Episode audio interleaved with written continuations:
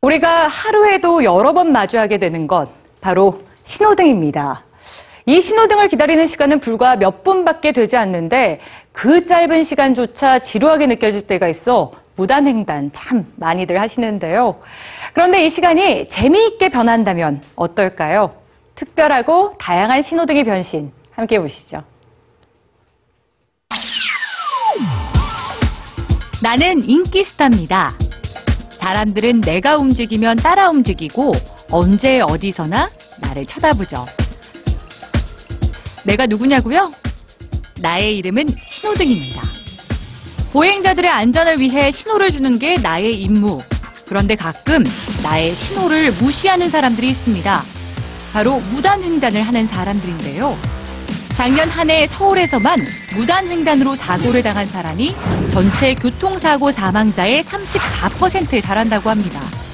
그래서 나는 변하기로 했습니다. 사람들이 나를 더 잘 볼 수 있도록 말이죠. 포르투갈 리스본.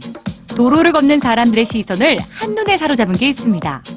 그 정체는 춤추는 신호등. 어디서도 볼 수 없던 움직이는 신호등이 등장해 신호를 기다리는 사람들은 지루할 틈이 없는데요. 이 즐거운 신호등은 단지 보는 데에서 그치는 게 아니라 직접 참여도 할 수 있습니다. 신호등과 연결된 부스에 들어가서 춤을 추면 그 움직임이 그대로 신호등에 나타나는 거죠.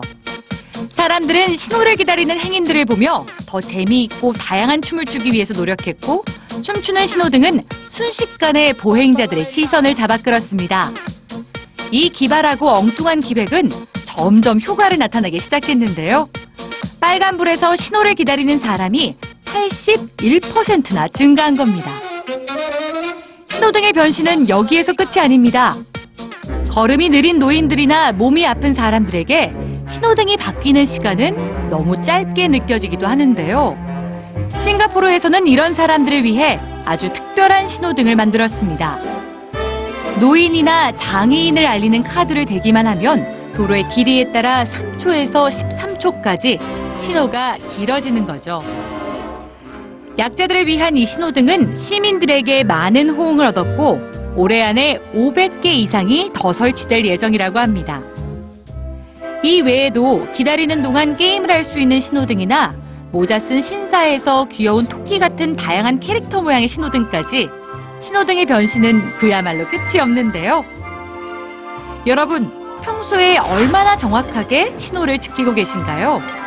사고 없는 도로, 안전한 교통을 만드는 첫걸음. 그 시작은 신호등 지키기라는 것 잊지 마세요.